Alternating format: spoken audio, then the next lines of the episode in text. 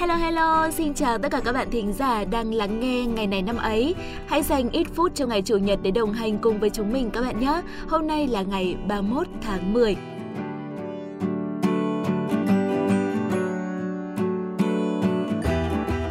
Các bạn thân mến, hôm nay là ngày lễ Halloween. Chắc là các bạn trẻ đã không còn xa lạ với ngày lễ này nữa rồi đúng không nào?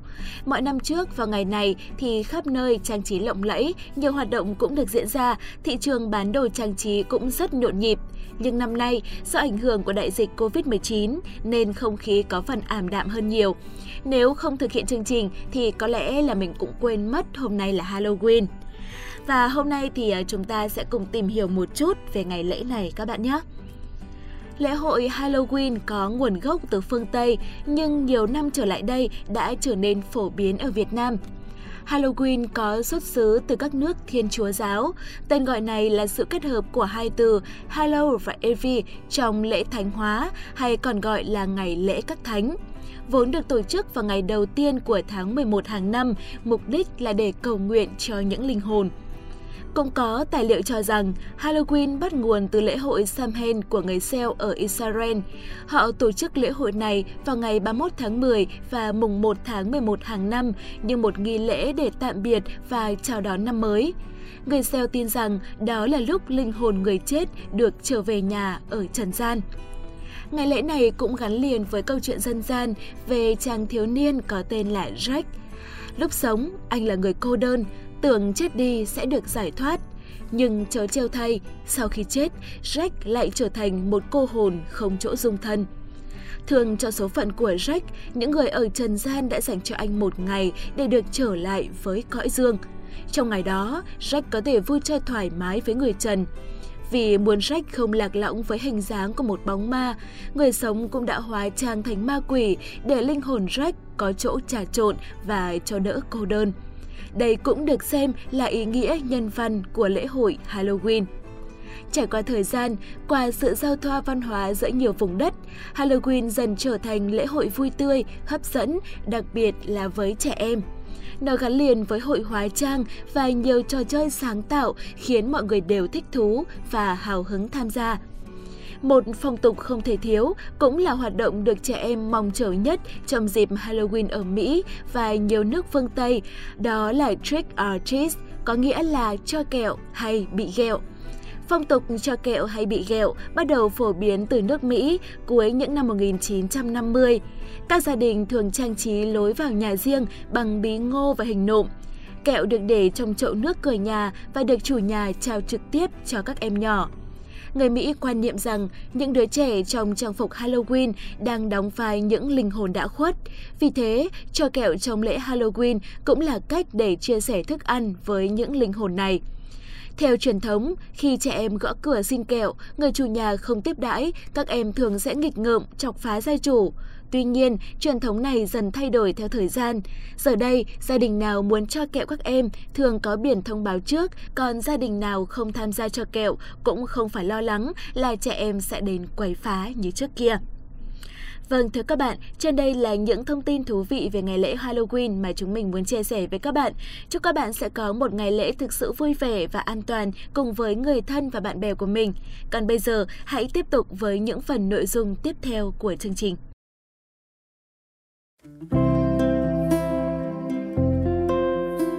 Các bạn thân mến, ngày ba mươi mốt tháng mười là ngày ba trăm lẻ bốn trong năm. Thay mặt toàn bộ ekip của chương trình, chúc các bạn có sinh nhật trong ngày hôm nay sẽ có một ngày sinh nhật thật ấm áp và đáng nhớ. Chúc các bạn tuổi mới đầy những niềm vui và trải nghiệm mới mẻ. Hãy biến cuộc sống này trở thành một câu chuyện độc nhất với những tình tiết mà chỉ có bạn mới có thể quyết định có đưa vào hay không. Đừng chỉ sống vì ai đó hay bắt chước một ai đó. Bạn là duy nhất và cuộc đời của bạn cũng là duy nhất. Hãy sống thật vui vẻ và hạnh phúc các bạn nhé!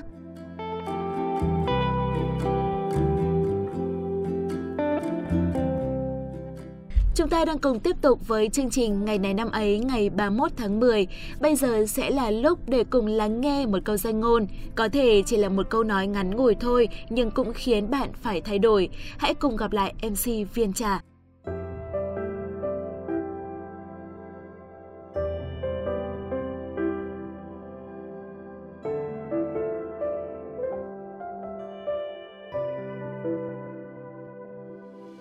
Xin chào, rất vui khi được gặp lại các bạn trong chương trình hôm nay. Có thể nói, mỗi câu danh ngôn luôn ẩn chứa những ý nghĩa sâu sắc, từ đó truyền đi những thông điệp, những bài học, lời khuyên cho tất cả chúng ta. Trong đó, tình yêu luôn là đề tài muôn thuở gắn liền với cuộc sống, và tình yêu cũng có biết bao nhiêu là điều thú vị, không bao giờ có thể kể hết ra được. Có lẽ vì thế mà chủ đề này chiếm một phần không nhỏ trong kho tàng danh ngôn của chúng ta. Hãy cùng đón nghe chương trình để biết nhiều hơn những câu danh ngôn về tình yêu cũng như về những đề tài khác nhé! Các bạn thân mến, đối với con người, tình yêu là điều vô cùng thiêng liêng, là những giấc mơ tồn tại trong hiện thực, là những cung bậc cảm xúc đan xen với nhau, là những miền ký ức được tạo nên từ bao cảm xúc chân thật.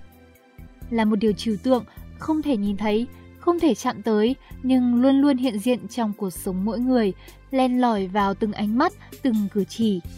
Thế nhưng, không có trường học hay cuốn sách nào có thể dạy ta cách yêu. Cũng không có ai có câu trả lời chính xác cho câu hỏi yêu thế nào là đúng.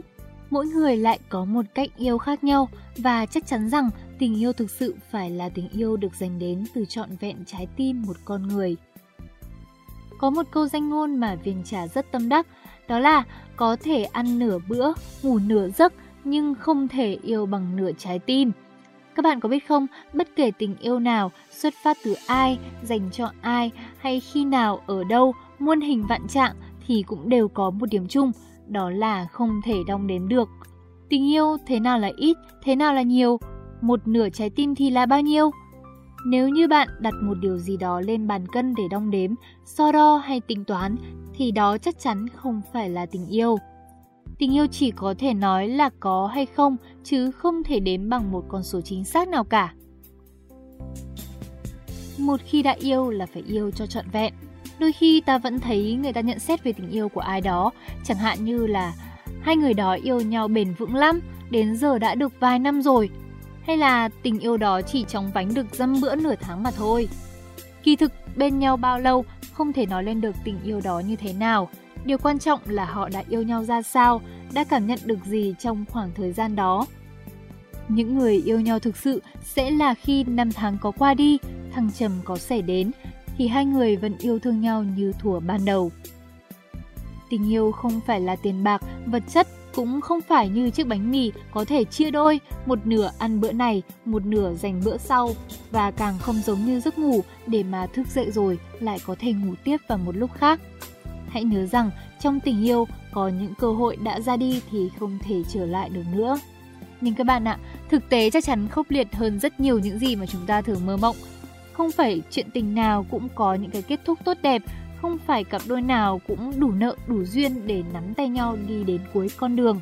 Nhưng sẽ thật ý nghĩa biết bao khi mà đoạn đường ấy, dù ngắn hay dài, dù bằng phẳng hay chông gai, thì mỗi bước đi trên con đường đó, trái tim của hai người yêu nhau đã đập chung một nhịp đập. Hai bàn tay họ đã nắm chặt không buông và họ dành cho nhau trọn vẹn một tình yêu chân thành. Nếu may mắn thì có thể đi cùng nhau đến cuối, còn nếu chẳng may phải dừng lại, phải lối rẽ ngả chia, thì hơn ai hết ta mong không ai phải tiếc nuối điều gì. Có chăng chỉ là tiếc nuối về một điều gì đó đã làm mà chưa làm tốt, còn hơn là tiếc nuối về một điều gì đó chưa làm. Các bạn thân mến, câu danh ngôn mà Viên Trà vừa nhắc đến ở trên cũng chính là câu danh ngôn mà chương trình hôm nay muốn chia sẻ tới các bạn. Con người ta có thể ăn nửa bữa, ngủ nửa giấc nhưng không thể nào yêu bằng nửa trái tim. Nếu duyên số đã cho ai đó xuất hiện trong cuộc đời của bạn và trái tim của cả hai đã rung động trước nhau, thì hãy yêu nhau bằng cả trái tim mình các bạn nhé!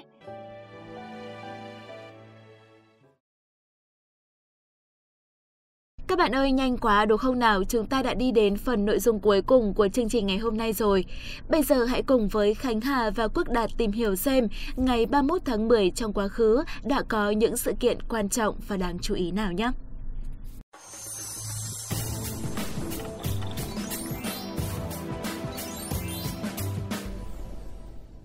Chào mừng các bạn đã đến với chuyên mục Ngày này năm ấy. Mình là Khánh Hà và người đồng hành cùng mình để cùng gửi tới với các bạn thính giả những thông tin bổ ích và thú vị trong chương trình của ngày hôm nay, đó là Quốc Đạt. À, Quốc Đạt xin chào tất cả các bạn thính giả và xin chào Khánh Hà. Vậy là chúng ta lại được gặp lại nhau rồi. Thực sự là được gặp gỡ Khánh Hà và các bạn thính giả trong mỗi một chương trình ngày này năm ấy, ừ. thì luôn đem đến cho cô Đạt rất nhiều những sự hào hứng và chờ đợi đấy. Dồi ôi, háo hức và chờ đợi như thế thì chắc chắn là cô Đạt phải chuẩn bị rất là kỹ lưỡng các sự kiện hay là thông tin đáng chú ý để gửi tới các bạn thính giả đúng không? Ừ, đương nhiên rồi, Khánh Hà hỏi thì Đạt cũng xin thưa. Cả ngày hôm qua tuy bận rộn với bao nhiêu công việc trong cuộc sống, nhưng mà Đạt đã ngày quên ăn đêm quên ngủ để mà chuẩn bị cho chương trình ngày hôm nay đấy. Ừ, tự nhiên không đâu, Khánh Hà lại tạo điều kiện cho cô Đạt bao hoa rồi các bạn ạ. À, cứ thế này thì không biết ừ. bao giờ chương trình mới được bắt đầu đấy. Thôi được rồi, chiều lòng Khánh Hà nhé. Ngay sau đây thì sẽ không để các bạn thính giả phải đợi lâu hơn nữa. Hãy cùng bắt đầu ngày này năm ấy của hôm nay, ngày cuối cùng của tháng mười. Ngày ba mươi mốt tháng mười năm một nghìn một trăm ba mươi tám là ngày mất của vua Lý Thần Tông, là vị hoàng đế thứ năm của nhà Lý. Ông trị vì từ năm một nghìn một trăm hai mươi tám đến khi qua đời, tổng cộng là mười năm. Mặc dù lên ngôi từ khi mới mười một tuổi, Lý Thần Tông đã tin dùng những người tài như Trương Bá Ngọc, Dương Anh Nghị và Lý Công Bình, thực hiện chính sách cai trị khoan dung và duy trì được sự ổn định của Đại Việt. Thời kỳ Lý Thần Tông còn chứng kiến việc Đại Việt đánh bại các cuộc xâm lược của Chân Lạp và Chiêm Thành vào năm một nghìn một trăm ba mươi hai và một nghìn một trăm ba mươi sáu. Bên cạnh đó, Thần Tông bị sử sách phê phán vì quá mê tín vào các điểm lành.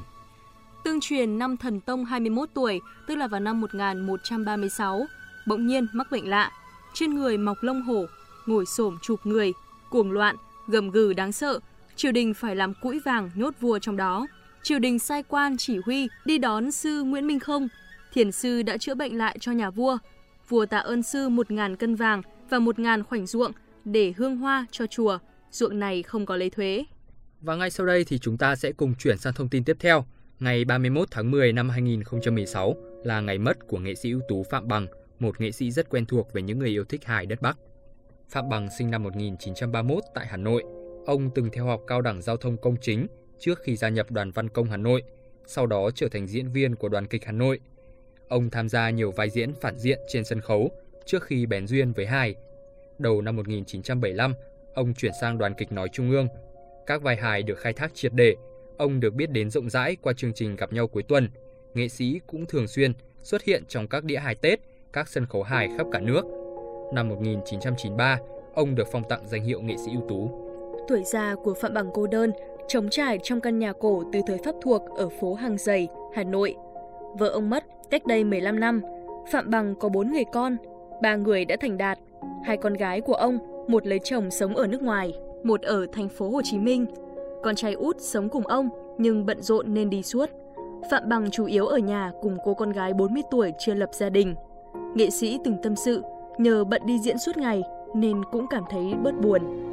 Ông mất lúc hai mươi giờ tối ba mươi mốt tháng mười sau vài tháng chữa trị bệnh liên quan tới gan và mật, hưởng thọ tám mươi lăm tuổi. Và tiếp theo chương trình thì sẽ là những thông tin trên thế giới.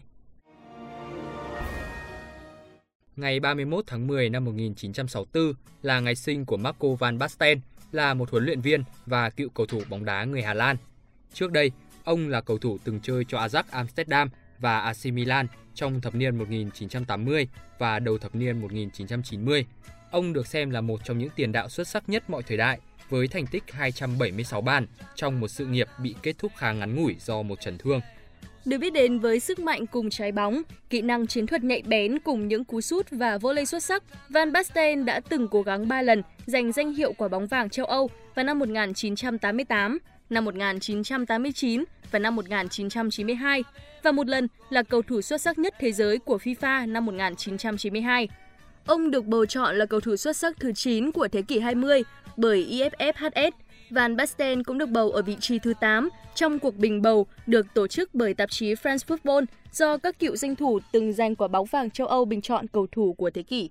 Các bạn thính giả thân mến, vậy là cũng đã đến lúc chúng ta phải nói lời chia tay với nhau rồi. Rất hy vọng là các bạn đã có những kiến thức bổ ích và những giây phút thư giãn thú vị. Còn bây giờ thì cô Đạt và Khánh Hà xin chào và hẹn gặp lại.